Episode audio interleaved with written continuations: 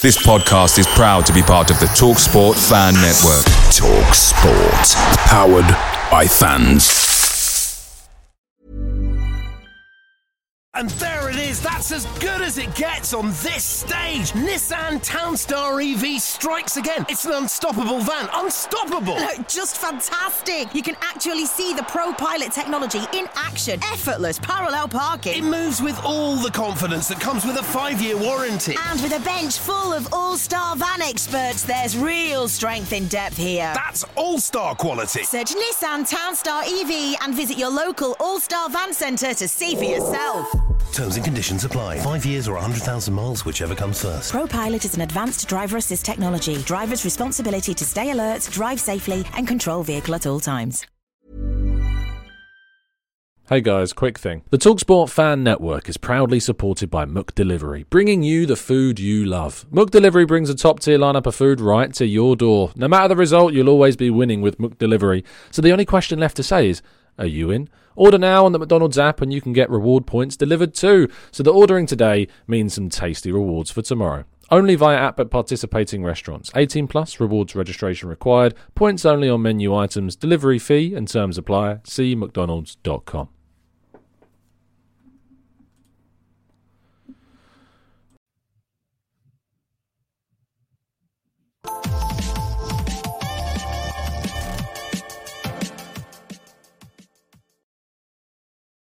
Hello and welcome to the Gooner Talk. Back again with you guys for another show, for another episode of our TGT podcast, our weekly show in which we chat to a few of our guys about the week's events, look ahead to the incoming demise of Arsenal Football Club, and generally have some therapy as well. I'm joined by three fantastic guests this evening for tonight's show. First of all, it's the man who's effectively my man on the ground at the Emirates for every single protest. He broke into Old Trafford the other day and threw some flares around the stadium. How are you doing, Pablo? Are you well? Just to get your live footage mate. That's all it was, just to get your live footage. no, I'm doing no, well. I mean, you, you. you were there at, at the protest. You were handing the microphone to. We should say Pablo wasn't actually in Old Trafford, which just before anyone comes knocking at his door, he wasn't actually there, but he was at the Kroenke Out protest. I mean, you did great handing the the, the microphone to the. I mean, people at the chat box were going off like reporter Pablo. It was great. that actually turned out a lot better than I could possibly imagine. To be fair, I thought it was going to be a lot worse. I was shocked at the surprise of how good the connection was at the start. It gradually did start to get a little bit more realistic as the guy was like listening and going, I can't hear a word he's saying. But no, we did get there in the end. Um, but no, that was excellent. Uh, finally, we've got our resident squatter, Owen. How you doing, mate? Are you well? I'm good. I'm good. I just have to keep the noise down in case the police hear me in here. It's a bit of a touch and go situation. I mean, I was going to use the intro of like you hate people so much. Not only have you come off social media, but you've moved to the middle of nowhere. Um, but uh, but no, how is uh, the life in the new place other than the fact there's no internet currently there, which you probably like, to be fair. It's it's it's it's absolutely brilliant. It was funny the um the guy that was showing me around the house when we first got there asked why we moved out here, and his face dropped after it says that my prime reason was I don't really like people that much. And that was the end of it. but yeah, no, awesome, man, awesome. It's good. It's uh, been too long since I've been on, so it's good to get back to the um the OG podcast. Feinberg has me potted out. I was going to say we discovered you. You left, uh, and you joined. And not only that is that one else. Obviously, we know that Feinberg and Hernandez have been good friends for a long, long time. Um, but I mean, this is this is kind of where Mike really cut his teeth. We're if we're being honest. Hernandez, how you doing, mate? Are you well? Are you good? Absolutely brilliant, man. Uh, thanks for having me back. Everything's uh, been an eventful couple of days, uh, as per Arsenal, because you know quiet is not what our club does. But I've been happy, dude. Uh, like Owen's point, uh, Frimpong, Mister Magic himself, he's uh, he's very demanding. There's there's a lot of demand over there. Man puts a puts on an eight hour marathon, you know, and he expects us to follow up on that. I mean, I don't know how he does that. To be, I, that's a lie. No, I know exactly no. how he does that. He's fueled by alcohol and just a seven-hour marathon of podding. He's um, yeah, unbelievable. By the time he got to the game, I mean, if you're going to enjoy a game like Newcastle, we'll talk about that in a bit. It might as well be after a seven-hour bender pretty much. it's the only way to enjoy it as he did. Unbelievable season. If you want to go check out Mike's stuff at the Gooners Pod, and you'll find it there uh, with all manner of, of really horrible things. Um, but obviously, we are. You, you may or may not have been aware that we're doing this podcast because, of course, uh, I haven't been on social media for what feels like an eternity um, since Friday, uh, taking part in the social media blackout. And we, obviously, we've known people that are not taking part and they have their reasons for not taking part. I thought I would just do what I can to kind of show my message. But I think the, the thing is, is that people have been very, what I've found anyway, is very open to both sides of this. People that didn't want to take part, everyone's been like, fair enough. I completely understand your view. Similar to how some players don't want to take the knee anymore on the full pitch, which again, I completely understand that message. Mike, I, as far as I'm aware, you didn't take part in the, the social media blackout. Um, and I know that you've obviously we've spoken a few things about kind of the taking of the knee on the pitch as well. What what have you made of the social media blackout side of things, and what do you make of kind of that movement and the message that it's trying to get across? It's very much for me. Look, I, I kind of refer to it as tokenism in, in a way, and it, it's it's a nice gesture. It's a nice token of of of well well meaning. So I, I, completely understand why people took the stance and say, hey, I want to show people and I want to show support for this movement. That's perfectly fine with me. So my, my issue is is the lack of faith of the powers above of actually doing something. And this is mm. going back to BLM, BLM, going back to the kneeling, taking kind of the Zaha stance where Zaha kind of points out and says, why should I, why should I need just to, to ask for you to, to care? why should I have a, a blackout? You know, to to say, hey, people, this should be something forced that that it should, should be so freaking obvious that it shouldn't mm. be a split type of decision. So when I when I look at the the blackout things, when I look at the kneeling down things, I I fully agree and support and understand why they're doing it because they're they're trying to use their voice. But ultimately, it kind of leaves me with a sense of it's not going to lead anywhere, and and it's a shame because when we see a massive, large group of fans join this blackout, athletes around the world join join in on kneeling down, and then we have like the Slavia Prague incident, and we get the ten match ban, and I am left like, well, there's clearly they're not they're not getting the the message, and this this is going to relate you know very closely to like the Manchester protest in case we talk about it too. It's not so much that I I disagree with with how people are, are, are want to be, you know, want to vocalize and, and show their opinions. It's more of a, I just don't see it making a difference. So my difference is I go upon my life, trying to be a good human being and not being a, a prick to people.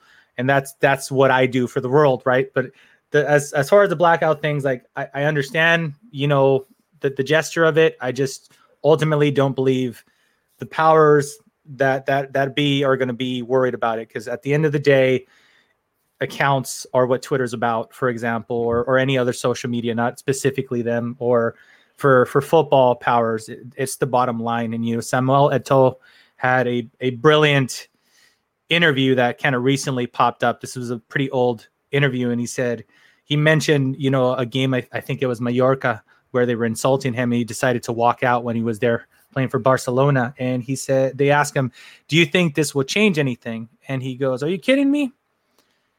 if every player started walking out and all the team walked out and it affected people's wallet, there would be immediate change. And a good, good example, and I know they're two very, very different incidents here, but a very good example of that is the Super League. We saw with the quickness and how UEFA, FIFA, and all of them, they just they pounced on it within hours versus something to the magnitude of abusing an individual for the color of his skin or because he looks different because their religious background. It takes well hold on. Let's not be hasty. Let's look into this. And then and then ultimately the, the ban was like it's a it's a small ban. It's like a two month ban. And these clubs that were facing the super league it was a forever ban. Like you're out of the league.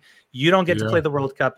It, it escalated immediately. And that that only kind of in my mind cements the idea of if it's not money, if it's not hitting their pockets, it, they're not they're not really interested in it. So uh, again, just backtracking, I, I fully support and understand why people did it, but I just wish there was a different way of maybe affecting their their bottom line a little bit more to make them take a little bit more notice because there's there's been other incidents where we all know they're they're quick to ban accounts for like posting a replay that was recorded off of NBC almost Mm. immediately and I, I just don't understand how there is no algorithm and, or method of figuring out how to sort out bad words or racist words so yeah um props to you all i, I will say social media is highly addictive and props to you guys Oh, yeah. for cutting off cold turkey I, I will Yeah. point out that because it does require some level or a lot of level of restraint so props to you guys for supporting it We were talking uh, off air prior, saying effectively how I have taken the decision to write down a list of the people that I intend to reply to um, soon as this is over. so just seeing, so because it is really difficult to kind of cut cold turkey social media at times. I mean, I'm going to come on to you in a second because you've, you've obviously done it. Um, but coming from a perspective of someone leading a channel which is all about discussion, all about different opinions. I'm very opinionated myself. I see things written. I see people reply to my own tweets days after I've tweeted it out, and I can't reply to them again. Um, I, I did block someone. I somehow managed to block someone during the social media blackout. Um, I, I did DM someone because we, we said we weren't actively using social media publicly, but um, Guna Souls, you may be aware of him on social media, basically asked the questions. Um, that he was asking why are some channels choosing not to use their social media platforms like Twitter and Instagram, but yet they are continuing on using YouTube. Like I've continued on using YouTube, I've posted videos, and it was, and he, as he said in the tweet, he wasn't calling people out. He wanted to understand, and so I DM'd him straight away, and I said that the reason why I do it is because this is effectively my job now. I, I will happily do as much as I feasibly can in my power to show my support. And if it means not going onto social media and, and not posting anything, I'll do that. But at the same time, I still have to think about the, the paying of the mortgage, etc. And that's why I've posted the videos over the next last couple of days and to keep up kind of people's content as as as they come to the channel and they're loyal to the channel and they want to watch the videos and stuff. So that's why I've done that and made the decision just completely to cut Twitter and Instagram, but continued on with YouTube. Now, Owen, you've cut Twitter completely. Um, I mean, talk me through it because you, you talked to me and you said it was bliss and you said it was all of these good things. But has there has did you find any difficulty in not being tempted to jump on and see what these idiots say? See what see what these and when I say idiots, I mean me. What I'm saying. Um, to be honest with you, no, the, there, there's been no sort of fallback whatsoever. I made a um, once I came to the sort of conclusion that that's what I was going to do. I was going to step away from Twitter. I made a really active effort to seek out the people um, like Jared that I met on on this channel and and, and Mike and basically all the people I've become quite close with over my time on Twitter, and I made an active effort to give them other avenues to contact me and uh, like stay in touch with you boys over WhatsApp and stuff like that. I still have Facebook, but I really sort of still only stick to Facebook Messenger on there um, as well. But essentially, this, uh, I'll talk you through how, how how I came to that sort of point. Was that when I started podcasting is when I made my Arsenal Twitter and I sort of indulged in it a lot and I was trying to build my profile for um while I was writing for the the Gooner Talk and while I was setting up the Gunner Crack channel and then eventually going on to the Gunners podcast and I really tried to immerse myself in this sort of world of Arsenal Twitter and Arsenal the Arsenal fan, online Arsenal fan base uh, community and I sort of I eventually started realizing Jesus I'm spending six seven eight hours a day sometimes between sitting on a podcast and talking and then going on Twitter, um, debating people or having conversations with people on Twitter about what's happening at, at Arsenal. and it all sort of came to a head um, through the death of Claude from AFTV. And he's somebody who I had never even interacted with. I'd never spoken to him. I wouldn't claim to have known the man at all. Obviously, I felt like I knew him through my years of, you know, watching him on, on, on that channel. But when I saw the reaction online, assumptions being made, statements being made from people who knew absolutely nothing and, and throwing about some very vile accusations to certain other people, I thought that this just isn't a nice place. You know, if this was a bar, say your local bar, and you went in and people spoke to each other the way that people speak to each other in this platform, you probably wouldn't go back. And, and that's when I says to myself that Arsenal for me has been one of the biggest loves of my life and and it will always be but everything is healthy in moderation. And for me, football was always an escape from the stresses of real life, from from work, from family, from whatever. For so many people, for so many different reasons, it's an escape. And eventually, it felt like I was having to escape Arsenal and go back to real life. And that's when I said to myself that this isn't good. Um, constantly just it, it's too much and it's sucking the enjoyment out of football. Also, another thing that I've talked uh, with Hertz about that I thought was happening to me as a person was that my views were starting to become filtered. That I felt like I was almost stuck in an echo chamber sometimes of because. As you know, there's often with Arsenal fans or football fans on social media, there's two camps, and you're either in one of them two, and it's sort of very tribal and uh, pick your camp and stick to it. So I felt that when I was watching games and stuff that I was coming on and I wasn't giving a completely honest reaction to some of the situations that, that had occurred or, or or situations around the club that were um, being debated online. I felt like I was almost tailoring my opinions to suit the camp that I was in because I was worried with the backlash of that I would receive from others. Um, and I says to myself, well, that's really not right. My my what I want to do is come on and give me honest opinion about what's happening and not say things just to please other people. So, but yeah, no, um, something that I found is that um, I'm really enjoying my football a lot more now, and I feel like that even though. As people, me and Yannick always joke, and it's a it's a term that we don't really like, but we we just use for the crack on the on this channel is flip flop. And that's I don't really care if come on. I don't really yeah. care if I come on and I sound like a flip flop because something that I've talked to you about before is I have absolutely no shame in, in, in saying that I was wrong or changing my mind about something from one week to another. The mm. context the context and the landscape of every individual situation changes so much through time that you can never hold one opinion and that's it. So but yeah, that's essentially my story of how I uh, stepped away from social media and to be honest with you, um, I don't think I'll ever go back. And I don't blame you um, at all. And I have absolute admiration for the decision to take yourself off it because, as I said, I found it extremely difficult these last couple of days not to be tempted to go on and reply and to get involved in debates or discussions or, or put my point of view across or give my input. There's kind of a desperation, I suppose, it's part of human nature to desperately want to have your own voice heard. We love having our own voices heard at times and seeing our names pop up on certain things, I think, always. And it's really difficult to not to try and throw. So I genuinely, the level of admiration to, to, for anyone, including yourself, that comes off social, social media cold turkey is, is immense. Um, Pablo, to kind of round off this discussion on, on the social media blackout, this week we saw, I don't know if you guys saw this, but there was a, a an 18 year old at the time, I think it was 19 year old kid now in Singapore, um, that has been charged with uh, basically abuse. He sent Neal Maupay, I believe he is an Arsenal, I'm assuming he's an Arsenal fan. He sent Neal Maupay basically death threats towards his family and, and to him on social media after the the 2 1 defeat at Brighton at the end of last season. If you remember the whole Guendouzi throttling incident, that game, and Neal Maupay injured, but Leno with the, the jump and all that. He's been charged um, and, and will face the consequences of those messages as an example of kind of things that can be done that we are maybe starting to identify people. But at the same time, I saw an amazing video put up by the Premier League where Ian Wright was talking to Alan Shearer about the abuse that he had faced and some of the awful racist abuse that he kind of deals with on a daily basis. Of course, we know the story about, uh, I believe it was someone in Ireland, um, a child that sent him abuse and was basically let off because the judge gave him basically kind of a slap on the wrist for it. So it's your first offence sort of thing and, and, and stuff, um, allegedly. So it's, it's almost as if we've got kind of this polarized thing of it's being dealt with in some cases, in others, when it seems even as clear as the evidence is as clear as it was for one, it's still not being dealt with in the same way. Do you think that this social media blackout is going to have any impact at all and change anything going forwards? Mm, no, to be honest with you, I mean, I think it's a nice gesture. It's really nice. I can see what people are doing.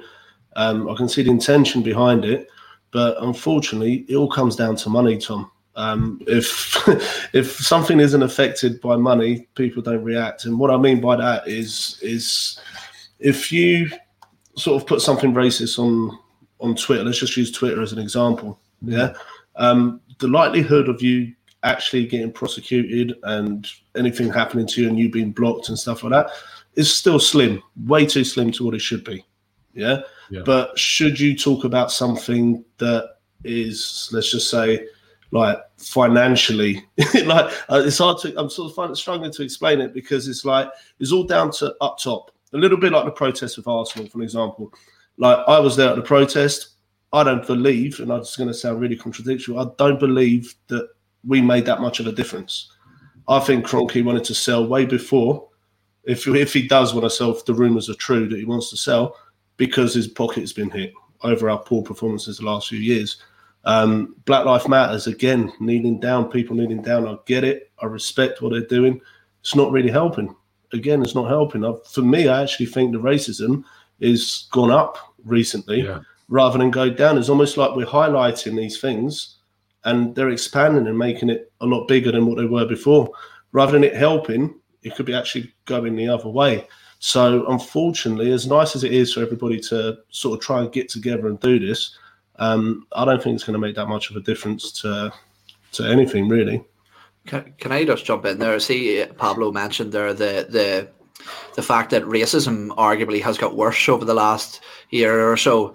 Um, what I would say to people is that that can be quite disheartening when you see something like that there. But often in times, and I know that politically, and I'll not dive into the, the politics of Northern Ireland, but I know here that often when there's the potential of change, that that's when stuff starts to spring its head up. When you bring about the prospect of change, people who were comfortable, who held those views originally, who were in the shadows, start to pop their heads out. So just because it seems like racism is going up doesn't necessarily mean that it wasn't always there already. It's just that uh, that that the fear of change brings uh, the those people more into the into the spotlight. So I would say that that and uh, I would say to uh, Pablo's statement there about more racism. I I would say that that's a sign that it's working, uh, and for people not to stop, that they need to keep the push on now. And if this past few weeks has shown us anything, it's that it's the power of p- people. You know, we often think that we can't do anything, but that's the worst mindset we can have. So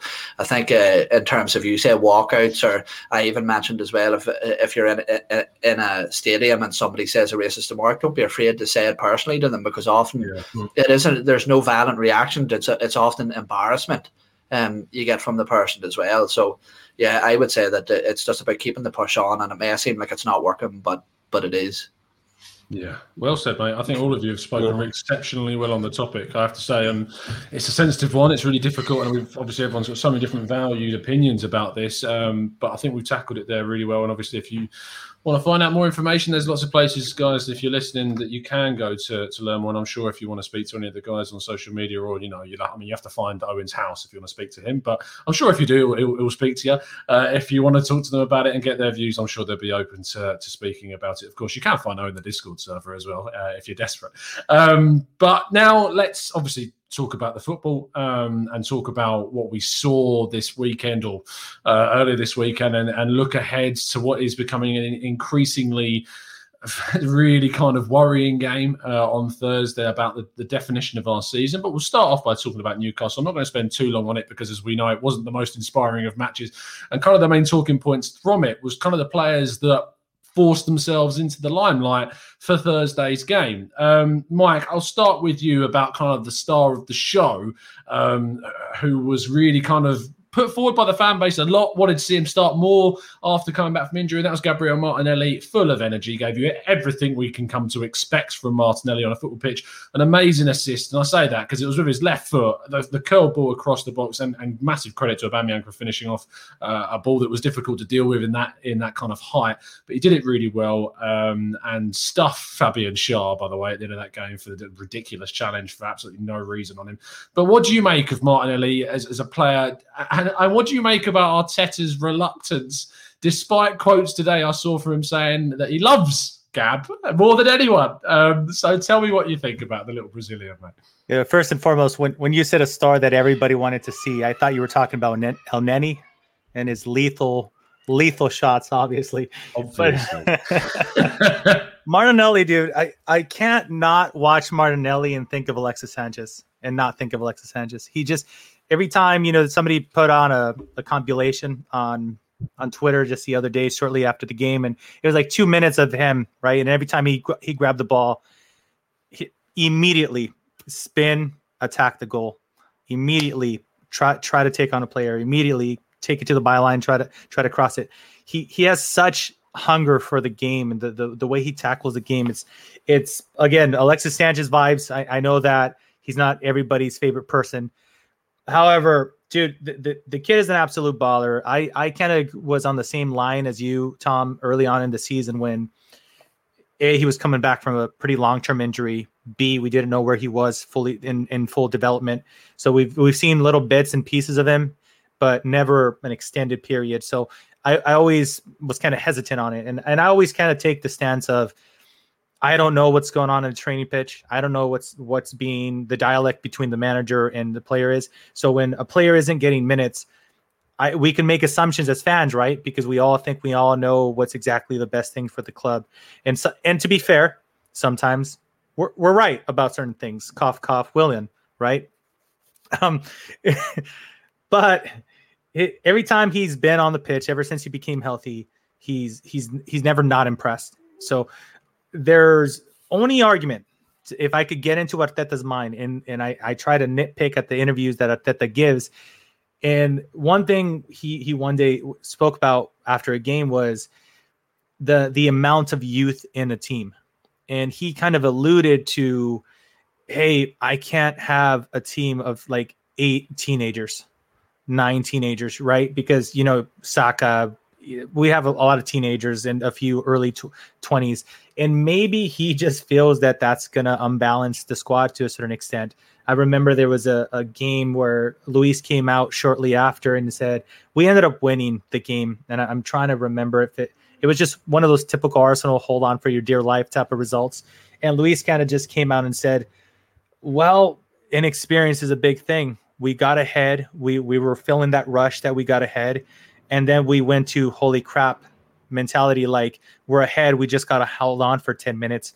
And you know we, we were horrible the last 10 minutes and ultimately ended up winning like 2-1 so I, I think it might just be a maturity level thing but that said um, if i'm looking at smith rowe saka those are players that have now been around the, the first team squad long enough where I don't look at them as teenagers. I don't look at them like, hey, these these are young kids.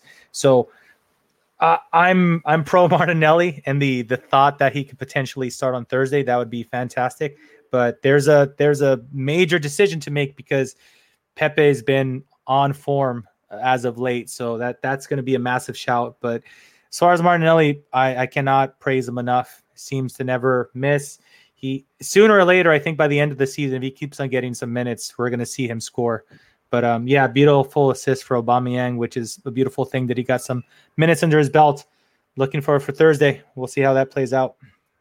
Yeah, he's spoken really well about him in in regards to kind of the energy that he gives us. I love the comparison between him and Alexis Sanchez. It's that drive and will to win that Arsenal have been lacking so much this season, and he does encapsulate a lot of that. He is still, in my view, very a very raw player still, and he is someone that's not going to give you what I feel is like technically nine out of ten performances every single week because I don't think he's yet capable of that. I think he still needs to develop a lot more. But what he's going to give you is absolute eleven out of ten in terms of effort, determination, and application in the game. He's going to demand of his teammates from a young age, and that's something maybe this team has needed, and maybe that was why we came out of the blocks as fast as we did uh, on, on, Saturday. I believe it was Saturday um, when when we played Newcastle and, and, there was that eagerness to try and score straight away and put the, the difficulties we'd had in the previous midweek to rest. And even though we'd made eight changes, I think it was that, was certainly worthy of it. Um, and obviously, the man that scored, Owen, was was Elneny. I'm going to let you come on to that in a second, but I know that you've got, as you've put it, a bastard's view of uh, Arteta regarding Martinelli. So go for it, mate. No, it wasn't even so much about about uh, Gabriel Martinelli. Um, thing. It's just more of the of this game as a whole. So I suppose even just to summarize this game, there's two chains of thought you could have with this game as a whole, and it's that that it was pointless or th- that it was pointless, but it was a it was a good performance to take us into Thursday.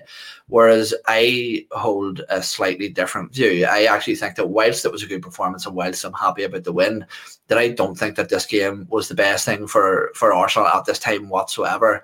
The comparison that I would do to is say, for example, if uh, well, put it like this here, yeah. If this was Game of Thrones and uh, Steve Bruce was in a trial by combat. He has just picked Bran Stark, and Mikel Arteta has picked the Mountain. That's how much of a fight it was, you know. So, but the comparison I was going to do was if it, it, let's say some professional heavyweight boxer Tyson Fury is fighting for a world title, he doesn't go and spar against an amateur a couple of weeks out before his fight. You know, he wants to be having a relatively good test before the game, and I don't think that Newcastle gave us that whatsoever. In fact, I, I struggle to remember the last time I seen the team um, lay down and die so hmm. blatantly. it, it, was it was so easy. So whilst I do think the, the the performance was good, I don't think that it was probably the best thing for Arsenal before such a big game. There could be a, a, uh, uh, a false confidence there. But in terms of with Mikel Arteta, something that I was really, really annoyed about, and Mikel Arteta, when he came into this club, and you know fine well, Tom, that as a person, I'm a fan of Arteta. I'm not sure about him as a manager at this level just yet. But when he came into the club, he sort of built his reputation on the fact that he was going to be uh, quite strict and quite heavy handed when it came to setting a new culture at the club. Yet we went into this game, and although people can say about rotation on Thursday coming up, Granit Xhaka was deployed at left back again. Dani Ceballos was in the midfield, and Granit Xhaka picked up a yellow card quite quite early on and had to play with it the rest of the match. And to be honest with you, I think that Granit Xhaka was arguably lucky to still be in the pitch because he did a unnecessary late body yeah. check on the thing. And and what I was annoyed about was not only did he deploy those two players in the positions that blatantly didn't work before, but he refused to make the substitute. You know, there was a lack of willingness to learn from your mistakes and I know it sounds stupid to be complaining after after a win, and it's I'm as happy as anybody. No. But but for me, there's still signs of naivety there from a man that we mm. have that we have placed so much trust to lead us through arguably the biggest game in decades for this club in terms of how the future can go. So for me, the result was good, but but there was still a lot of warning signs there that I wasn't happy with. Mate, you you there have summed up kind of everything that is the reason why my mind is much more open to believing that a change in manager is, is not the word is not kind of completely out of the question for me because the reason why I've given kind of art why it's taken me I guess this this long I suppose to be more open minded about a change in manager beyond just the results and based upon actually what he's doing and his tactical decision making is because he is a new coach. And so all of the mistakes that I saw him making in my mind, I'm going, okay, he's, he's young, he's inexperienced, and gradually he'll learn to, to change and will learn to do things. And it's taken him a long time before he removed Willian from the team and removed Bellerin from the team after some really poor performances. But I can't now, 18 months down the line, look at the decisions that are being made, like we saw on Thursday, not getting Ceballos off earlier. I mean, if we you we saw how Emery played in the second half against uh, us on Thursday. If we'd have had 11 men on the pitch, maybe we could have got more from the game. If we'd have changed things tactically at halftime, like I wanted us to, like I was desperate because it was clearly not working on Thursday at halftime, and we could make five changes. You could make three, make them three times throughout the match, not including halftime. So that wouldn't have even counted at halftime if we would have wanted to make the changes. You can make five subs, and by what was it? With 10 minutes left, we'd only made one. So it's that unwillingness to change. It's the stubbornness to change that that I really get frustrated with, and the same frustrations which caused so much kind of um, animosity, I suppose, towards Wenger at the end of his time at the club was the lack of wanting to change and staying too loyal to his selection and not wanting. To. With Emery, it was too far in the other end. It was he was so desperate to change his mind that often he messed things up, and he did it against us on Thursday. And that's ultimately why it could cost them to, uh, the tie overall. And it is that balance. We've gone from one extreme to the other. And while some things have happened and some things haven't, it's left us pretty much in a same sort of position as where we were this time last season in a really poor position in the league and, and with a, a final to try and play for. We won it last season. We might not win it this season. Um, uh, Pablo, when it comes down to other players on the pitch that did play, there's two players that I want to focus on. The first one is is Elneny, got his goal, um, came in and played instead of Thomas Partey, who himself has re- received a lot of criticism from the fans. I don't necessarily agree with quite a lot of it, but he still received that criticism. Um, and then he scored, and I actually thought, to be honest, if I'm being really honest, I thought it was one of his best performances I've seen in an Arsenal shirt. One of the biggest criticisms I've, I've had of Elneny is that he's not progressive, he's too passive, he passes the ball sideways and backways too much. but he didn't in this game. He passed forwards, uh, even though it was only Newcastle. He still had kind of the initiative to take the game, pass forwards, take the ball into spaces, play it into the areas that we needed to play it, and it was a better performance from him. So my question is: is is does he start for you if and only if Granit Xhaka is persisted with at left back? Uh, I mean, if Xhaka's going as a left back, um, I'll be honest with you, I'd lose all faith in that game. it just doesn't work. It just won't. It, has been shown it doesn't work. To me, I think Xhaka should be playing centre mid alongside Partey. Um, you say should Elneny go there if Xhaka's playing left left back? Who else have we got? we really haven't really got any other options to put Elneny there. So regardless of his progress or how he played last game or how he's been playing the last God knows how many games, is the only option we got. We can't really play anybody else unless you start looking then at the youth side, which I don't believe he'll ever think about bringing in the likes of Aziz or anybody like that. Like I know a lot of people on social media are like, "Oh, play him." He ain't going to play him. Yeah, it's definitely not going to happen. So to me, I mean, El- Elneny is your type of player. I think I've said before that he's your seven out of ten player, six, seven out of ten every single game. You know what you're going to get from him. You know what he's going to offer, and that's it. That's pretty much his limit. Every now and then he'll come up with a good goal. This season's actually got quite a few good goals, but um, yeah, but that's that's pretty much it. To me, I just can't understand in Arteta's mind. I mean, you ask anybody, any Arsenal fan, what their starting lineup will be on Thursday, and we would all pretty much agree by one or two players. And I can guarantee you, majority of them won't have Xhaka left back, and they'll have him centre mid. Yeah. And Saka's to me is the one that plays at left back. Or Cedric. You can argue Cedric, Saka. There's other options there. But he's been so stubborn recently. Now, I was an Arteta in guy right from the start. I used to argue with everyone about it. Now, give him a chance, everything else. I'm really having starting to have doubts now. Really am because some of his decision making, some of the like the substitutions drive me crazy. We can all see from sitting at home what's mm. going on in the game. He's he must be able to notice that, but he's so stubborn. He doesn't want to change it until it's too late. I mean, making two substitutions with 30 seconds left to go.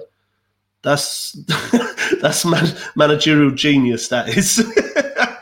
so you know, I mean, yeah. So to me, Elneny would be our only option should Xhaka play left back, but I really don't want to see that happening. Really don't. Yeah, uh, go on, Mike. I, I, know you want to come in on kind of the Xhaka thing, so I'll let you go. Yeah, on, on the Xhaka thing, uh, just uh, just gauge the panel here, just out of curiosity. Is it that we're we are devastatedly like out of depth in the midfield that we just miss him so much, or do you just feel like he's necessarily doing a bad job at left back? Because to be completely honest with with you guys, after that Thursday game versus Villarreal, I thought he handled Chukwueze fairly Nailed it. I thought. No. He, oh, the pronunciation. Let's just, let's just take a second to appreciate that for a second. Oh, I, I, thought he he handled Chukwueze like really well. Like literally, he got past him like once early on, which led to the kind of a you know a ping pong type of goal with Trigueros um, scoring it ultimately. But after that, in the second half, like the the the whole tactic was give the ball to, to and let him do his magic. And I think I could count like three, four, five times where Xhaka just stood his ground, picked the ball out from him, and, and successfully, you know, took the ball out of his possession. So I'm looking at a Xhaka, and I don't just to premise it to add some context, you know, and, and I know Xhaka isn't the most famous or, or popular figure in our club right now, but I don't necessarily look at Xhaka and say he's doing a bad job at left back he's obviously no Tierney, but Tierney is on a level of left backs on his own. As far as Xhaka goes, I just want to throw that out there. I don't know if anybody has a strong rebuttal and feels that he's he hasn't been performing well, but in my opinion, Xhaka's has been the ultimate professional for us. He seems to be absolutely willing to play and or die for this club, literally wherever Arteta wants him to play. And I mean, look, it's it's a redeemable quality to say the very least. So, not trying to infuriate anybody. I'm not trying to say he's a world class midfielder, but he is a vital part to not only our midfield when he does play that, but he, I think he's a vital part to the entire squad with his personality and how he he comes out with it. You're piling these up, man. It's uh, first of all, you were uh, a Kroenke supporter. Uh, um, a, you're you're a Super League enthusiast, and now you're a Granit Xhaka lover. Jesus, um, no, no. I, th- I think you, you made some good points there. He is a sort of the consummate professional where he will tuck in. But the reality is, is that he has very limited physical capabilities.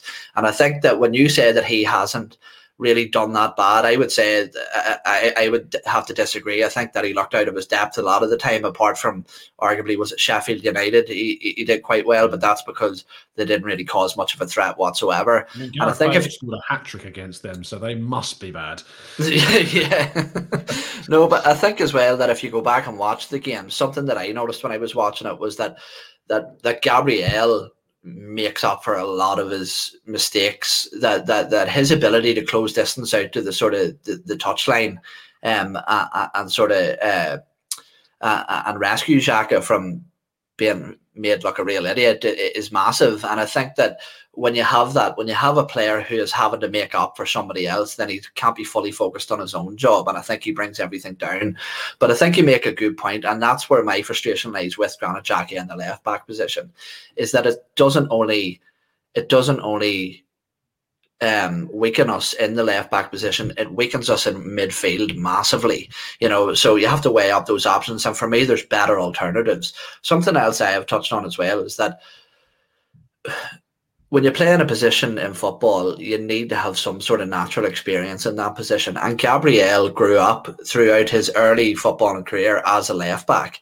I, I think it was only actually maybe he had only played as a centre back for two seasons before we eventually purchased him.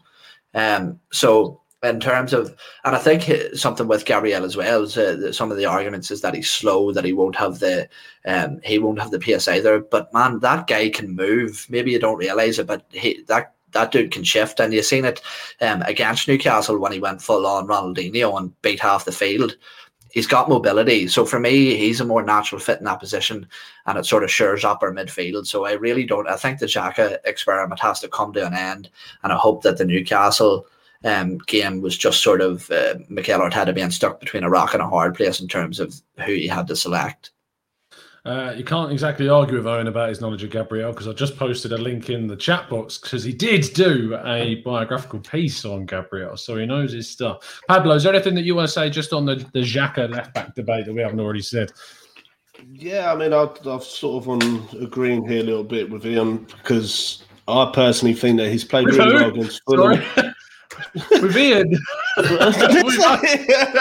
yes. Greg, clip that. I, got to send that to Magic. oh, no, but I mean, Shaq, Xhaka on the left. Um, he played well against Fulham, Sheffield United, and Newcastle. Yeah, Everton struggled. Villarreal, oh, I'd love to say it how you said it. Villarreal struggled as well. Yeah, um, I mean, to be honest with you, I think there's two bad things with playing him as left back. First of all, is he's he's not capable of playing. He can against a weaker team if he hasn't got that much of a threat. Yeah. So that is the one point. The second point is that midfield, we were absolutely well, we were ruined in the midfield against Villarreal. Completely ruined, and that's because Xhaka wasn't there. So to me, I think Xhaka should go centre mid and put somebody else left back. Even Gabriel, Cedric, Saka. You've got options. You don't have to mess up your midfield, which is the core of your team, to put Xhaka out there. Personally, yeah. Yeah, it, it, will absolutely kind of. I'll build myself up for the game. I'm going to get all excited about it as I did last Thursday. The lineup's going to come out, and I'm going to see Xhaka at left back, and I my heart is just going to absolutely sink. It is really, really is. Um, I think it's. I think there's three ways to look at the Xhaka situation. To be honest, and kind of the schools of thought around it. One opinion about Granit Xhaka is just the, the, the, kind of the party that absolutely hates him no matter what he does. He can't do anything right. They want him to be sold. He's a mistake merchant, and that's it. And it doesn't matter what he does. He's rubbish. The second uh, is that he is a very good midfielder for us. I think he is a very good midfielder. I think he offers us a lot in terms of his range of passing, in terms of how he brings the ball forwards with his passing and uses the wide areas, uh, and his leadership skills, as we know, are there as well. And then the final one is it's just the fact that we lose so much attacking threat from a fullback stand, like uh, position. Whether it's Tierney not being there, which is a massive loss for us, but even Cedric gets forward when he's playing in that left back role more so, way more than, Granit Xhaka does. What you find with Granit Xhaka, and we saw it against Newcastle quite a lot, is he actually ends up filling his usual centre midfield spot in the final third. Is when he's on the outside of the box, ready to pass kind of a final ball through, ironically, to a left back that's not there because he's forgotten that's actually the, the job that he's got to do. Uh, and we lose that element. So I really, really pray that we don't. I have a horrible feeling based on the fact that that's all we've done since he started there against Sheffield United, that that is where he's going to play. And we know from the form of Arteta that's what's going to happen. So yeah, we will wait and see. Um, now, we've got about 15 minutes before we go on to the questions. Uh, I imagine there'll be a few questions about Leno and Ryan. So we're going to talk about that in the question section about half an hour. The last part that I want to talk about is specifically on Arteta. We've touched on him quite a bit already. But I really do want to get a feeling about the importance of Thursday with you guys in regards to the manager, about where it sits with you. Because I was very much of the opinion, and I maintain this when people kept on asking me, is and and trust me, people love to ask me if I'm yet Arteta out. It's become a thing on the show, um, uh, especially after we lose, still asking me the questions. And I basically have always been of the mind that I wanted to give him the summer. I wanted, I felt like I needed more evidence, uh, especially with backing and more players being brought into this squad, what he was capable of. Um, but as we've kind of alluded to, things have changed for me a bit. I am concerned about the things that I'm seeing. I'm concerned about the lack of changes I'm seeing and the stubbornness, and also the performance that we put in in our most important game of the season last Thursday. That really, really, really concerned me, um, especially considering it was against our former manager. Um, so I am very much more. My mind is very much more open to change, and I feel like this Thursday coming is going to have a much bigger impact on where I sit this season on it. I, I feel like if we reach a final against Man United, we've reached the final against Man United, who are far and away the favourites for that fixture if we get there. Um, and so whatever happens in that game, it's it's pretty much you know I can justify that. I, I, I can't really justify Villarreal across two legs, to be honest. I'm going to go in reverse order and start with you, Pablo, first. Talk to me about you. You did say earlier that you kind of were having more doubts about the coach. What is it, I suppose, to ask and flip it? I suppose it's what's what's keeping your faith right now. What's what's pulling at your your heartstrings about Arteta to say that you want to keep with this guy, you want to see where it goes, and you want to see him next season. Um, I can see some improvements that he's made. I mean, defensively, we seem to be a lot more solid. Um, you don't have teams like we did when we was under Unai Emery, having teams having 20, 30 shots against us in a game. Um, we're playing what they call the Arteta balls every now and then. You can see what his vision is of what he wants to do with the team. Um, I'm a little bit concerned, I think, is where my concern sort of kicks in with him is that I never thought experience was an issue before. I really didn't. But I'm actually beginning to think it does actually have an effect on his management, uh, sort of on his decision making. Actually, it's almost like he doubts himself sometimes during the game. He knows it's, it's, everyone can see what is going wrong, and he sort of doubts himself. He doesn't. It's almost like he's afraid to make that change. I don't know. I just to me, I like him. I like him as a person. I really liked him when he came in. I loved him last season, and that kind of still is sort of playing on my heartstrings a bit, sort of saying that old Arsenal player, he's won us the FA Cup. I can see where he's going. I've got a lot more f- sort of leeway with him because I know that our team's crap. We are absolutely rubbish. We need to really upgrade our whole squad near enough. So he's got he's got an impossible job ahead of him. So that's the only reason why I'm not completely Arteta out because I don't believe that not anybody can come in and change this. Yeah. So you kind of have to give him the benefit of the doubt a little bit. Um, but in terms of the way things are going at the moment, should he fail Thursday, it's going to be hard, especially if he fails through his own mistakes. That's that's what would really irritate me, and that would be really hard for me to turn back from because I think we are where we are because of poor squad. Our team just ain't good enough. People just can't seem to get it through their head. Our squad is not good enough. We're relying on 18, 19 year olds to get us through. Yeah. Um, I mean, you look at any of the top top what six teams. How many of them are literally relying on teenagers to get them out of crap? If we took out our teenagers for one game, uh, you, we would would get nowhere.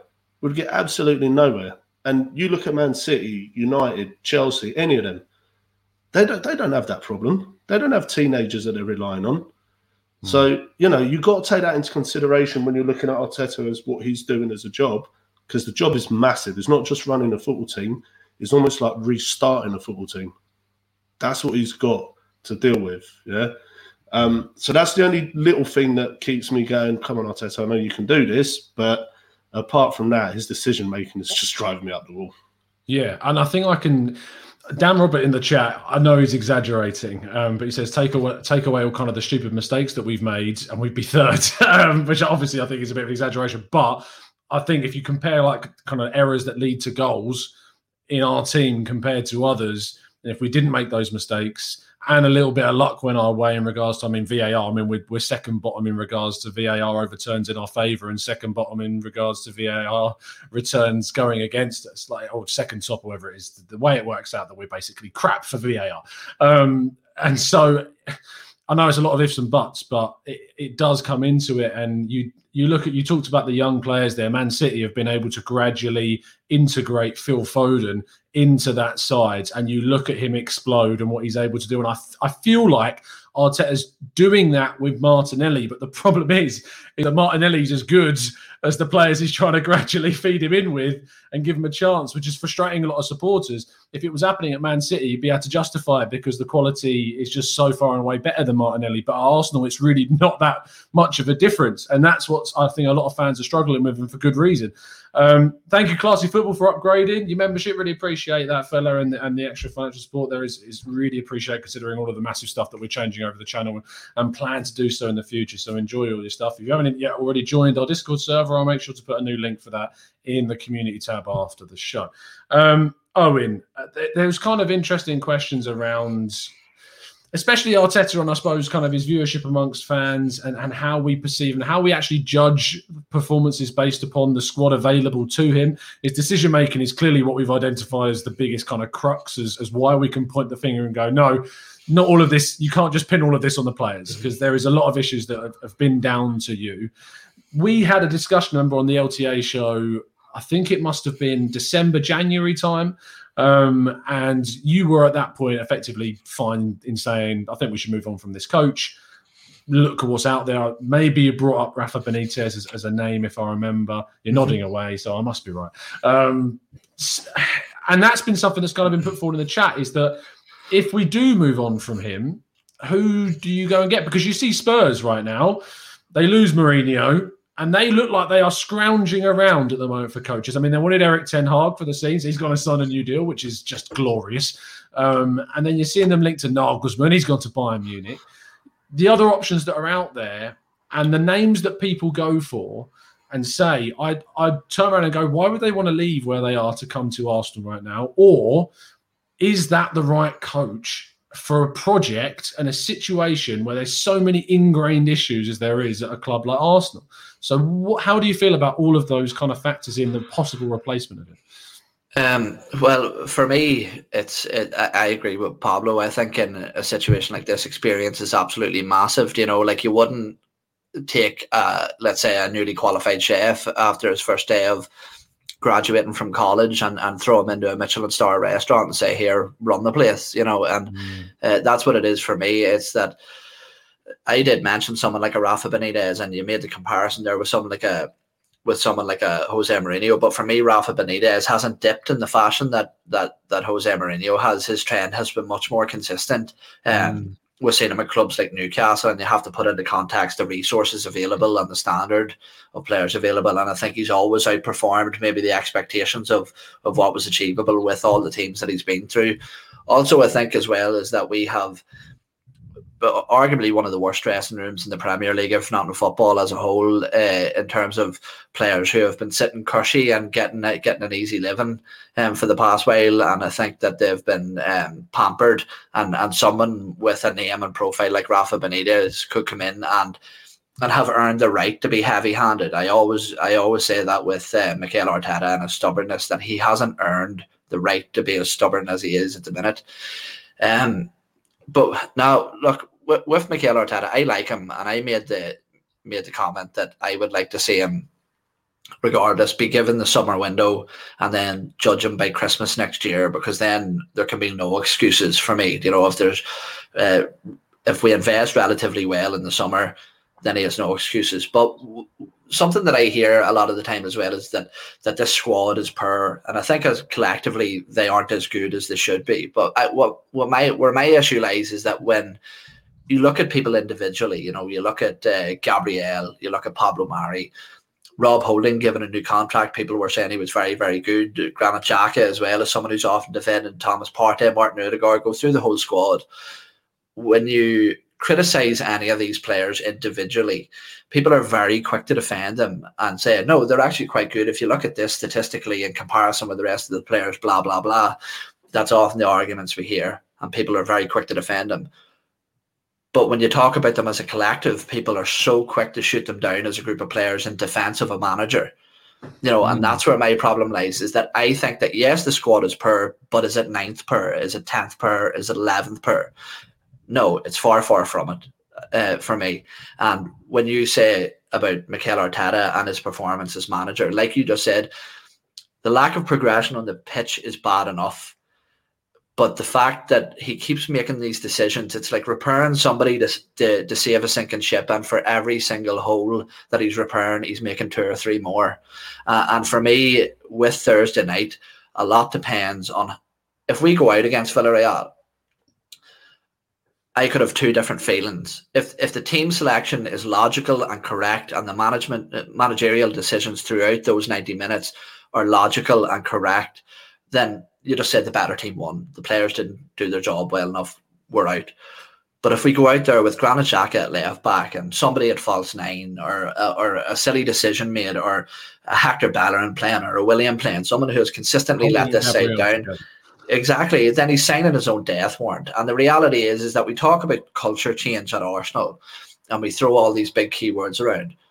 But the truth is, is that if anybody else in the Premier League's top eight teams were to finish tenth, tenth, this is Arsenal Football Club, finished 10th. It doesn't matter how you feel about a person in terms of Mikel Arteta, whether you like him, whether you think he's good, or whether you think this is a process. This is a results business.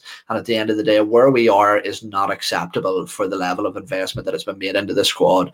So for me, I would say I'm along the same lines as you, probably much more harshly. You said that you were reconsidering your view, and I have reconsidered my view. And for me, if we go out on, on Thursday night, I would be opting to, to move him on interesting seeing in the chat box kind of the names that are coming forwards. Um, I get really frustrated when I see the name Graham Potter, so I'm not going to entertain that at all. Um, but in regards to kind of Rangnick is an interesting one out there because the issue with Rangnick is like you see what happened at RB Leipzig and, and getting that side where they were.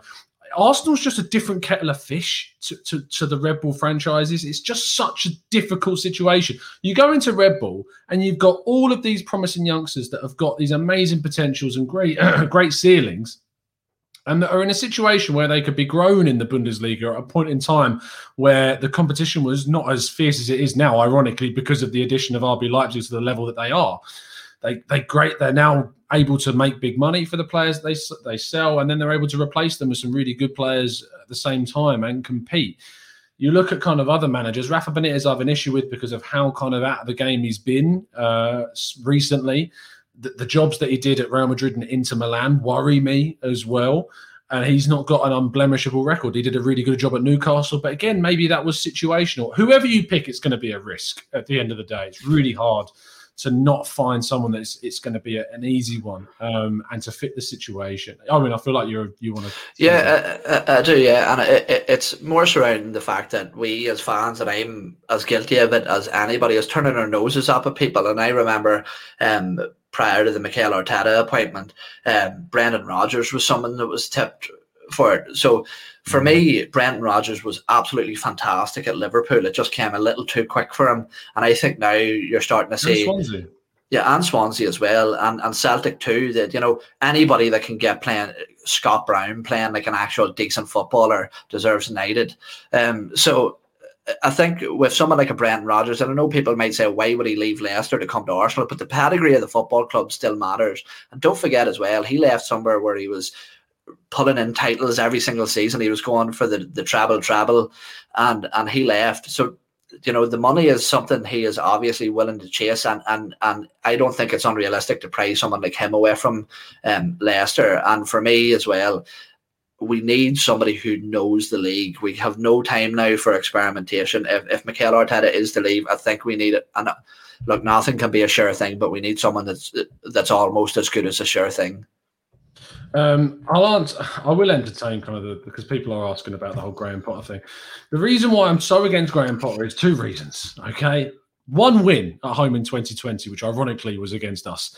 Um, the other reason is because I think he's actually got a better squad than he is getting out of that squad. I look at the players that are in that team, your Trossards, your Proppers, yeah, um, your Neal Maupay's, and all these guys, and I look at that and I go, I think he could be getting more out of those that team. Your Ben White's, he's got a good defence. He's got some good players in that squad, and I think they should be higher up the table than they are. And if he's not getting the best out of a Brighton squad, I don't think you can get the best out of a really poor Arsenal squad.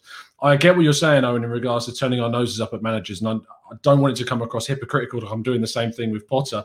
I don't think I am. I think it's justified in the reasons as to why um, that I don't want him there. I look at other coaches in the Premier League, and you go is is say a Ralph Hasenhüttl the type of guy that Arsenal wanted back in December? It was looking like quite a nice option, but you then look at what's happened to the second half of the season to Southampton, and it's massively gone down. I think the whole point of this is to go that you need to look at things across a long period of time and take all things into account, and then make that decision. And and you need to look at say where are the successes, what where have they done well at and then you look at the failures. Why did the failures happen? Have they got the most out of the squad available to them? What's the situation? What's the style of play? Is it going to translate into Arsenal? You can't just pick up a manager from one club, drop them into Arsenal, and it's going to work out exactly the same. It's just it just doesn't. I mean, you saw with Emery, it didn't work. Like people assumed that we get a little bit more maybe defensively astute under Emery because he was able to make a Sevilla side really industrious. But that didn't happen at Arsenal because he didn't have the personnel available to him. It's about finding someone that's going to get the best from the squad and is tailor made to fit what we've got ultimately already. That's why there's there's maybe kind of the Rangnick side of things in regards to the style of play could work, but the actual kind of situation of that club was so different to Arsenal. Um, finally, Mike, before we go on to uh, the questions from the listeners, where are you at in regards to like the cutoff point? for you? What is where you're pulling the cords? What has to happen for you to say, no, I'm done. This guy needs to go. Oh, man, you, you guys already went through some some brilliant points. That this this is where I'm at in consistency in my my viewpoints. Uh, I, I try to I try to stay consistent, and I totally understand where where you're coming from, Tom. Where you know, due to evidence, due to how the season plays out, you, you could change your mind. But I've said this for a really long time, and I know it's becoming vastly, very fastly unpopular with people. But sometime early to mid next season is when I'll truly start to judge him a little bit harder because uh, I do believe that keeping him around for the summer transfer window is, is vital. And in the sense that I, I I'm of the thought process of you get rid of a manager, you start from square one again. So you have to start all over. And I, I've have often had this conversation with people online where, excuse me, there when I say we're in the middle of a rebuild, I often get a rebuttal. We've been rebuilding for six years. I don't see it this way. I see it as Wenger did his things at the last couple years. Unai Emery came in with a different structure, different board, different people backing him. Ultimately, pushed his word aside. We all know the story that Unai wanted Zaha instead of Pepe. And so it was it was a different structure at the club. He came in ultimately he came in with the hey, let's work hard and run attitude. And unfortunately our players were thought they were above it and ultimately he ended up paying for that, right? So now we find ourselves in a structure where Raul left, um, Gazidis left. We got Edu, we got Edu in place, we got Arteta in place. We have Richard Garlick that's going to come in to help with the contract situations. We got Dick Law overseeing certain things.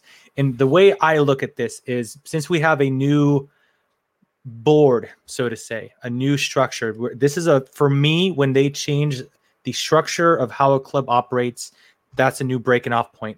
So my breaking off point is Edu and Arteta as a duo. And if I'm looking at their one transfer window where they truly got to work together, I can't look at that transfer window and say they are not identifying players that the club needs and they are not doing something to move us forward because they're look I know Willian has become a very popular player to to bash Arteta with, right? I'm more along the line and I and I and I say this, Tom, I could only listen and read things and pick and choose who I believe essentially when it comes to how transfers play out. Now, Tom, you've said on this podcast multiple times that Willian was essentially the one and only option that was given to Arteta. Yeah. And a lot of people were like, well, Arteta played a part and he signed him. like, well, it was the only option. So he went along with it. Shortly after that, Martinez was sold. Partey came in, Gabriel came in, Tierney. I'm trying. I'm struggling to to remember what was Tierney um this this season or last season this summer. Tierney was 20, uh, 20, 20 2019 when David Luiz. Like we were in 20. We were in 2020 for what seems at five, five years. So it's yeah, yeah. I mean, this whole world's been crazy. So yeah.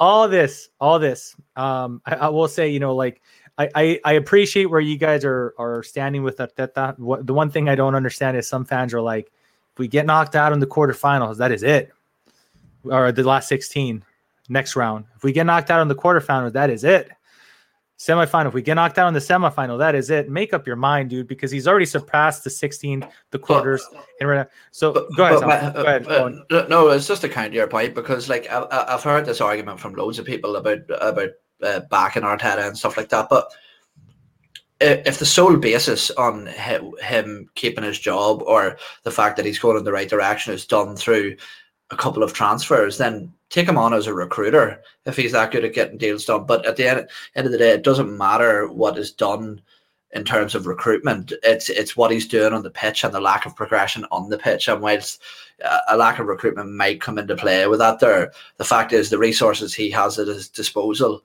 are much much better than the results that he's providing.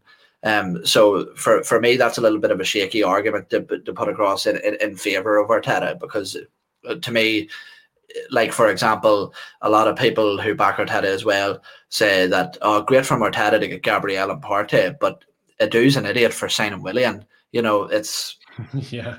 What I would say is that I've used I've, I've used that as an argument to say that look, that's one of the reasons I want to stick with Arteta is because I've seen the recruitment, I've seen what's gone well, I've seen him identify players. But you're right in pointing at Edu because if Arteta goes, Edu is still here, and, and he was definitely involved in the identification of and, and bringing in of Partey and bringing in of Gabriel and Odegaard and all of these guys. So that is still going to be here. Um, you've just got to hope that it's for us. It's starting from from square one if we sack Arteta for me. Whereas someone brought up the example of when Leicester sacked Claude Puel and brought in Rodgers. Was that starting from square one? I don't think it was because Leicester have recruited exceptionally well over a long period of time and they had a good base already for Brendan Rodgers to come in and take on that squad and then add to it with the players that were there. So we're not starting from the same situation as, say, Brendan Rodgers was at uh, Leicester. And I don't think Brendan Rodgers would have necessarily got us to as high as where Leicester have got uh, already. I think he would have got us higher, definitely than what we've seen. But I don't. I would think it would take a little bit more time because the amount of recruitment that is going to be needed to really overhaul this squad. It's a really. It's going to be really tough. Go on, Mike. Sorry. Yeah. So, no. And so, so in regards to like, I know that if you look at our squad on paper, you say this team should be above, you know, tenth, above ninth, wherever we're at right now. I, I can't escape the thoughts, guys, and, and I really and, and I know that for some fans it it may seem like just an excuse to just bail out Arteta because I like the guy. And and by the way, my theory essentially is I like the manager and support the manager until I feel the players turn on him. And so that's the that's the feeling I got with Wenger towards the last couple of years. So I'm like, he has to go. Unai lost the PR battle with Ozil in his camp. I'm sorry, it's it's not going to work out.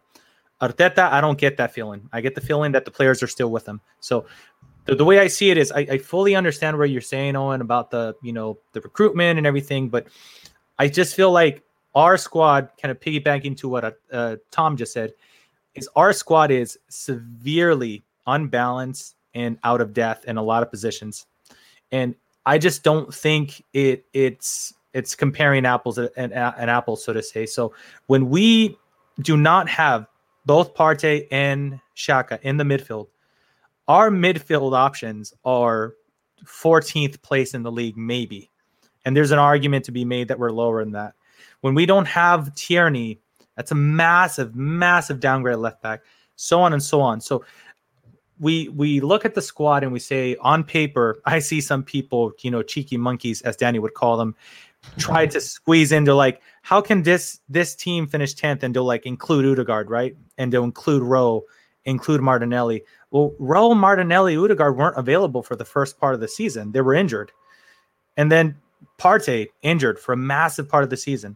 These I you I just don't feel that I could look at this team and say it's okay to have Rowe, one of our best Smith Rowe, one of our best performers. Partey, undoubtedly our best midfielder and transformative midfielder. Tierney, a top top quality left back. With the lack of depth that we have, and say to me, I I can't, I don't feel comfortable saying that's just an excuse. Those injuries are nothing. When we're looking at Liverpool potentially not making Champions League, and if you ask most fans, well, what do you expect? They don't have Van Dijk. So I don't. I can't justify one team collapsing for for or doing having a bad season by their standards through the injuries, and then turn around and say Arteta, I'm sorry, dude. The fact that you have to pay play a right back at left back, you have to play Ceballos or Elneny instead of Xhaka, or I'm sorry, instead of Partey, and say you you've been dealt the, the cards to win in this circumstance. I just I feel like he has came into a, a very horrible situation with the team between COVID, clicks, wages, etc., etc., injuries, VAR, and dude, he has to. And I hate to sum it up to this. He has to have one of the crappiest lucks of a first year manager ever. And because there's so many things that just completely fell against him this season to the point where I, I like I said, we literally had to pay a bad bunch of anti professionals to leave Arsenal Football Club. You know how bad you got to be as a professional for somebody to have to pay you to leave? It, I just, I don't, and it's like night and day, right? All of a sudden, uh, Gerbil is no longer reporting on the leaks from the dressing room when, when that, you know, when that, when that click leaves and so on and so on. So this is what I'm holding on to with my dear life for, for, for, uh, to put myself in a Arteta in camp because I, I, really don't like the the label. Um, mm. Is that when we've had a healthy squad, the majority of players healthy, it came right around that December mark, and that's when we had the uptick. And then gradually we started getting injuries again, and we started going to hell. So the the way I look at it is is, is as simple as we lack depth tremendously. Midfield is is our, our options in midfield midfield are horrible when one of Partey or Xhaka are out of them just completely drops. You know, um, Pepe was in bad form, but luckily he's back on camp. And then the last but not least in defense, this is going to drive some people absolutely crazy. But guys, David Luiz, he's probably our best center back at this point. And I know that is not something that anybody wants to hear.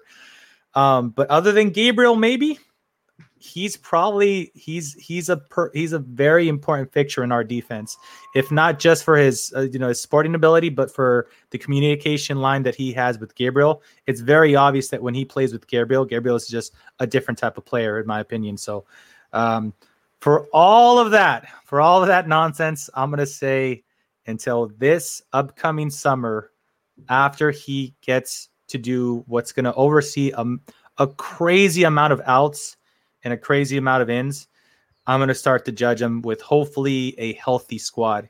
And the very last point, Tom, I, I want to point out that just Pablo, nothing against you, but it's a small, small pet peeve of mine. Guys, give the club credit for developing these young players. Because I, I just feel like when people are like, well, he's getting saved by teenagers. The club bought these players and developed them since they were like seven, eight, nine. And it's they're different, they're just a different brand. And I just feel like if you're good enough to play, you play. Like I, am gonna make this comparison, and, and, I'm not saying that I got I got to sneak this joke in here, um, Tom. I'm not saying that Saka is at Messi's level because Messi started oh, because well, here comes the joke because he's clearly above that. But Messi started off from an early age. Nobody looked at Barcelona and said they're getting saved by a teenager. They looked at him like, wow, they brought this kid from Argentina when he was like eight, stuck with him, developed him. He's a beast that's kind of how I look at Smith Rowe. I look at Saka. Hopefully, Martinelli is going to be in that camp, and I'm really hopeful for you know Azeez is being touted a lot, Cottrell being touted a lot, and um, Sturgeon. So I don't know. I don't. I don't look at that necessarily as hey, hey, the club got lucky you know, you, you kind of get it both ways. If we bash them for the players that don't make it and ultimately leave, we got to praise them for the ones that do make them. I, th- I, thought, you, I thought you were going to bash Pablo uh, for not for no, no, no, no, for, no, for not liking the Super League. we're gonna we're gonna go back now. I've done enough defending or providing my opinion of the Super League to to get me shadow banned by all FT. So I'm gonna I'm gonna I'm gonna keep my my opinions to that. I'm gonna lay those I down. Think you should. okay, right. Let's. We've got just over 15 minutes left, and we've got quite a lot of question, guys. So I want to have some quick, snappy answers to as many of these as feasibly possible. Um, so let's go through as many as we can. Pablo, starting with you. Daniel Roberts says, "Who is better, and who would start for you on Thursday? Bernd Leno or Matty Ryan?" Right. First question is who's better? I would say Leno. Who should start on Thursday should be Ryan, purely because of confidence at the moment. I can see that Ryan um, has brought a bit of stability to the back. Bernd Leno at the moment, although he played really well on Thursday um, against Villarreal and pulled off that amazing save that sort of kept us in the tie. Um, I just think at the moment there's a lot of heat on Leno. Um, he's been going for a bit of a bad patch, and as us Arsenal fans are used to doing, We've all jumped on his back, which probably hasn't helped him. it's a good job. To, it's a good job. There's no fans at the Emirates as well, because that probably would have made it even worse. So to me, just for this game, I'd say go with Ryan. Uh, Divian says, Owen, is our squad worse or better than Villarreal's? It's better. It's better, 100%. Um, if you look at the, the, the pedigree of all the players involved and, and up till this season, the form of all players involved, Willian included, it's a, it's a much better. Put it like this here Francis Coquelin is still running about in midfield for them. You know what I mean? We've progressed a lot further than that. So, um, for me, definitely 100%. Uh, One of the issues Arsenal. with Arteta, though, is what I'd say is that and we criticise decision making. He actually put a worse Arsenal 11 out last Thursday than Villarreal's 11. You're, you're correct in saying that our squad is better, but he actually messed it up by putting out their team on Thursday was better than us. Uh, you go for yeah. that man for man. They were better than us, and they are. That eleven is better than ours. The striker I, I, better. I actually made the comment that uh, who says Coquelin over Partey is Amir. Um, no, I actually made the comment that that game was so terrible that it could only be managed by two Arsenal managers. That's how bad it was. Like, it was yes, that's perfectly summed up. Oh, dearie me. Uh, Zamir says, uh, Mike, do we have that big of a drop in quality, or is it a combination of quality and Arteta doesn't have a plan B to steady the ship with backup players? I think the plan B is a massive thing. I think that that, that goes into these games with a with his game plan, and he thinks, "Guys, you're killing me." I'm going to call Mikel from now on. Um, he goes in with a plan A, and he's he's very set in his ways, in in the sense that he's like, "I'm going to tackle this game in this this specific way." And this is what I think is going to happen. And like he he spoke about it after the Villarreal game, where he he said, "Yeah, we had a game plan, but my game plan fell apart after they scored early on."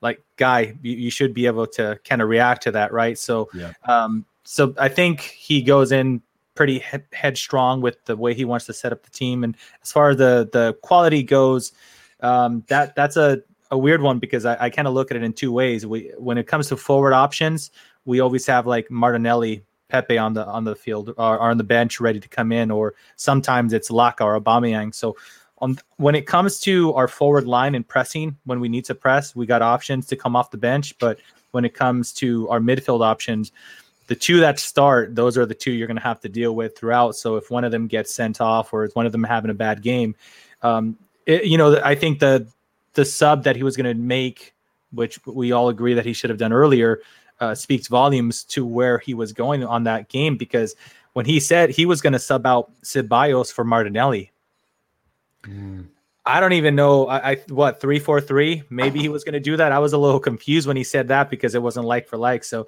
um, a little bit of both. Zamir is what I'll say, but yeah, we, we lack a lot of quality in midfield, but we got seems to be enough options in the front four to annoy fans every time somebody's not on, so not on plane. So it's it's a good headache to have in the in the front four. Um, Ed Welch says, uh, Pablo, if Arteta wins the Europa League, is all forgiven, or do you want to see more long term progress in science? If he wins it, then we need to get a statue outside the Emirates. Simple as. he, um, yeah, to be fair, it'll, it'll buy them a bit more time, and obviously with other fans to sort of say, look, okay, he's, won the FA Cup first, first of all, then he's won the European Cup the following season. You've got to give the guy a chance then, because he's obviously proven his worth. Um, the things with me is, is I'm not sort of judging him on actually winning the European Cup because I believe United are the better team left. Yeah, out of all the teams that are left. If we lose to United in the finals, even if we lose to Villarreal, but we've tried and put out a good team, yeah, then I can accept that. But when we're making silly errors and silly choices in the starting 11s and the substitutions late and stuff, that is what's griping me. So it's not even really about winning the, the cup itself. It's just about sorting out these issues that he keeps repeating over and over again. But yeah, the answer to that question, yeah, statue, get it done. I did say the other day, I think if we were to win the Europa League, it would be Arsenal's biggest achievement since Wenger keeping us in the top four with like no money. Um, it's to win this competition with this team in this situation after this season. It would be uh, fluky as shit, basically. But yeah, uh, that's that's pretty much how I feel. Apologies for using my French, but that's just the way it is with that. It'd be ridiculous. Um, Owen Cayman Gouda says, hearing that Leno wants to leave the club, this is a huge slap in the face. Uh, and what I want to also add on to that is that would would you take Wojciech Szczesny back as well? Because that's also a growing rumor um, at the same time. Man, he is one one of those that got away, and he Szczesny. He, yeah. I, I, out. I would take him back. Yeah, I would 100%. take him back hundred percent. But but look, do you want to know what as well? Is I'd be completely open to Leno leaving. Um, so what I, I I have said, and maybe you can back me up on this, Tom, since since the beginning, really, when even people were starting to go overboard and call him world class and one of the best keepers in the world, and it's just there's there's something about him that doesn't instill a, a pile of confidence with me. It's distribution.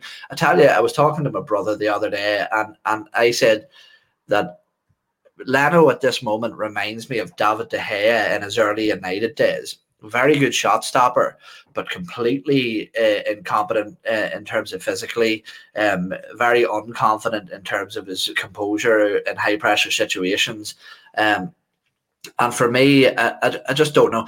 I I know that that Emi Martinez did something similar, but I never like when a player turns around and says, "Look, I need certainties that, I'm going to be playing, or else I'm off." You know, to me, that that that that shows a part of their character that they aren't up for the challenge of competing against somebody else. And for me, somebody like Matt Ryan does, and I actually think that he is a much more complete goalkeeper than Bernd Leno, um, as well. So, uh, yeah, look, I wouldn't I wouldn't have a huge problem. It's a bit of a slap to the face when the club have committed to him, and uh, to be honest with you, I think part of the reason he's he, sort of fallen fallen in terms of levels of performance is because he doesn't have that immediate competition, and he has too many reassurances on the security of his position. Yeah, I agree with you. Um, and I think that Szczesny obviously is, people talked about saying he's too old. He's 31, goalkeeper. That's that's not old for a goalkeeper at all. Um, I think that he would be an absolutely fine replacement for uh, for Leno, uh, 100%. And I'm I am planning on doing a tactical breakdown on, on Wojciech Szczesny, which is something I never thought I was going to do, but it's going to be happening. Um, Pablo, uh, sorry, not Pablo. We're going to go to Mike first, then Pablo. Let me just find the next question as it rolls down. Here we go. Um, Classy Football is our brand new upgraded member. It says, in terms of the transfer window, what do you think the transfers would look like without European football? I think we would keep a few more players than we're planning on selling. Potentially, like Joe Willock might might be a player that we we keep. Uh, Mainsley potentially that might be a key to save him his Arsenal career. But that that's my biggest bet. Uh, that and then potential loan loan market. I mean, Odegaard, it's as I like to say, a snowball chance in hell of us signing him without Champions League final.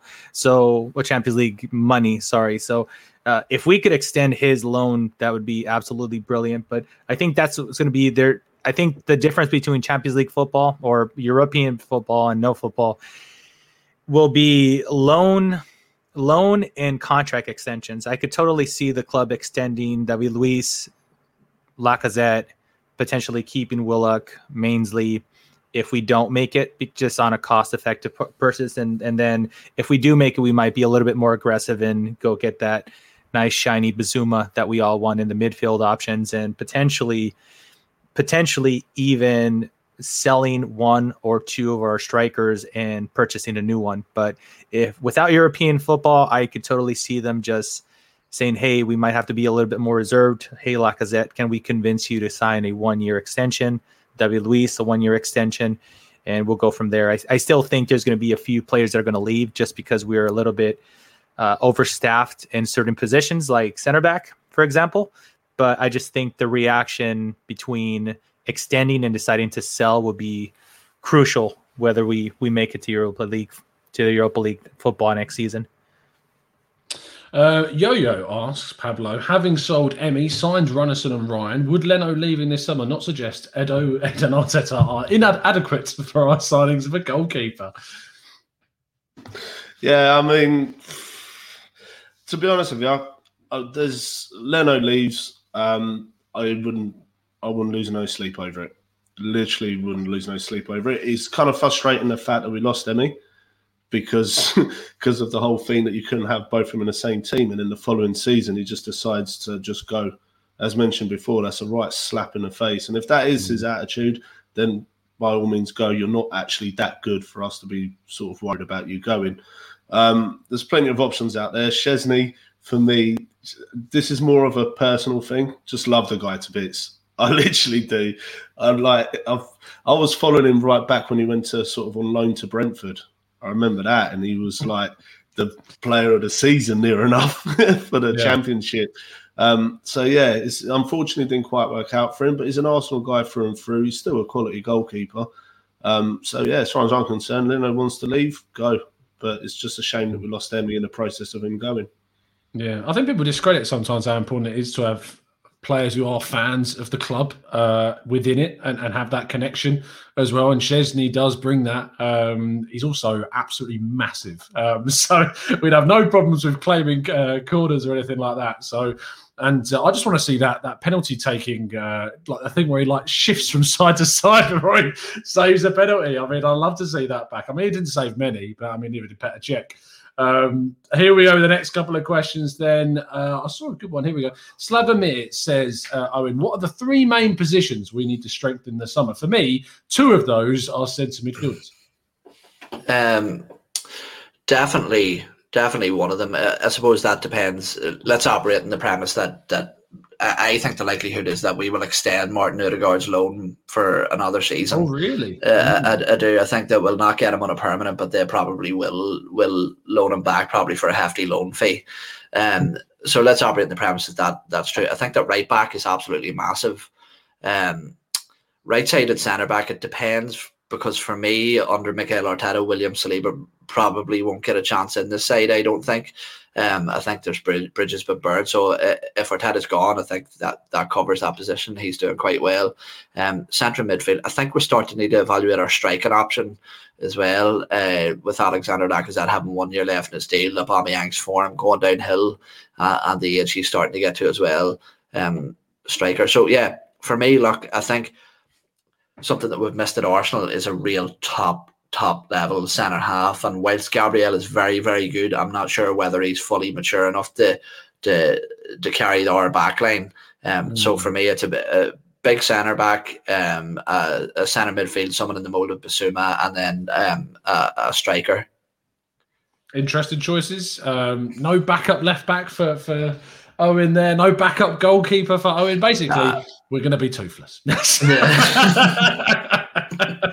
oh, this. I mean, it just goes to show, obviously, how difficult it is going to be to prioritise positions. How much needs to be done this summer. I mean, you look at backup left back, backup goalkeeper, centre back is is for me. It's, it's possibly up there. You've got Saliba and Mavropanos coming back. You've got to decide what you're going to do with them. Saliba has shown really good leadership skills at Nice this season, but he's still a kid. Centre midfield needs addressing because we're losing Ceballos. I mean, we're losing other players as well. It's, it's so difficult to really kind of quantify the area. Striker, we don't know what's going on with Nketiah, with Lacazette. What's going to go on with them? Do we need to sign someone there? Arguably a wide player. If we can actually manage to move on Willian, what are we going to do with all these positions? We need to work it out. Right back could need addressing if Bellerin is sold too. There's so much this summer. I mean, as we always say every summer, this is the most important summer of our lives.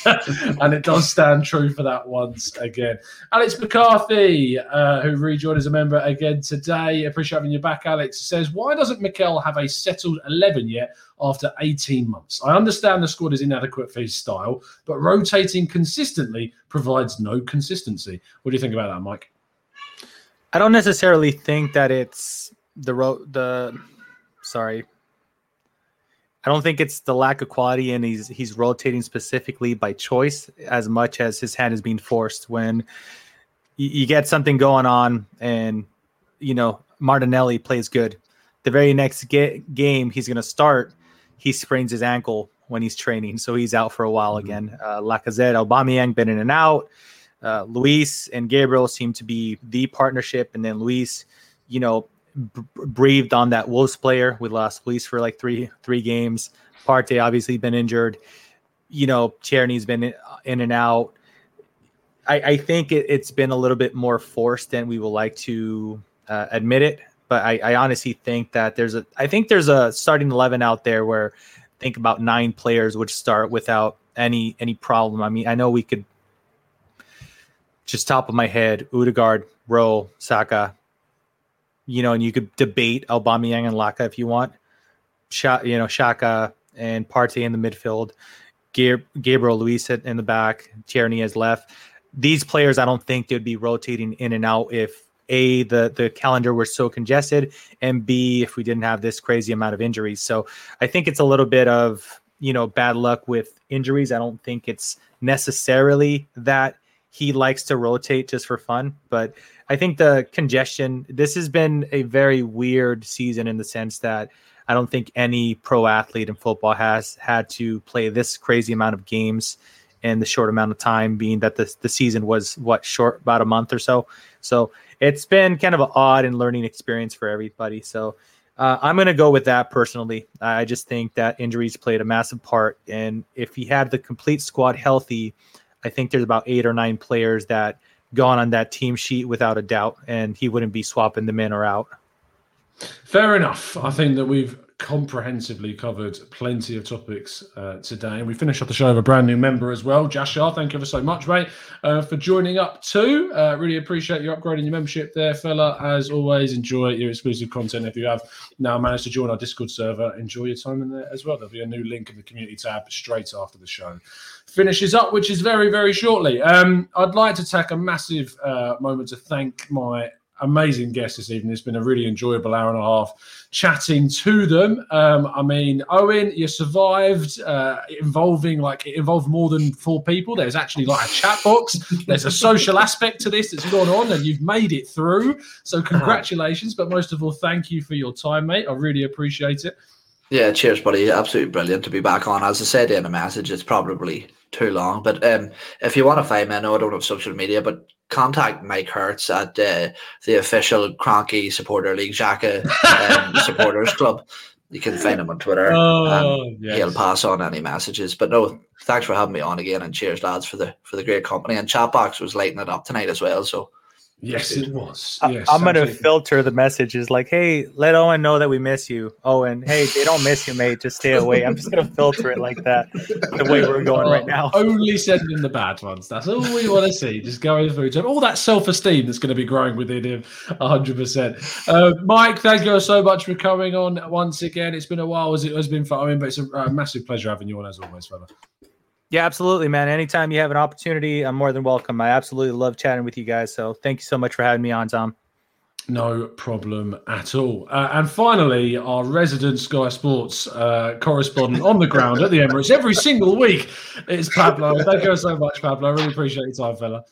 Ah, thanks for having us, Tom. Really enjoyed myself. It was lovely talking to the guys and everything. Just yeah, really, really enjoyed it. Really good fun. Good stuff. Uh, you can obviously find uh, Pablo on Twitter at Pablo Mira 11. You can find Mike at Mike Hertz FC, and you can find Owen in a bush somewhere in the Irish countryside. Um, so we will see you again very, very soon. I'll be back tomorrow uh, for Let's Talk Arsenal, uh, 5 p.m. And of course, the preview show with some more expert members will be uh, on Wednesday, likely 3 p.m. UK time. I'm also planning on doing quite a lot more content daily as we come to the end of the season. Basically, as soon as the season is done, daily transfer shows at 8 a.m. I'm going to try and commit to this. I really, really am. It's going to get me into a routine. It's going to stop me wasting time playing Fallout before I start work. I'm just going to get on here and put out a transfer video pretty much every single morning. So that's going to be the routine, uh, in addition to, of course, all the usual stuff. As I said, there's going to be a new link for our Discord server for the expert members and higher in the community tab as soon as this is finished. But if you've enjoyed the content, make sure you drop a like on the show. If you've got any things that you've really felt like you wanted to say based upon what the guys have said, and you know how to do it in a respectable way, make sure you leave a comment uh, in the comment section as well. We will see you again tomorrow, 5 p.m. for Let's Talk Arsenal. It's been a pleasure to speak to you as always. And as always, up the Arsenal.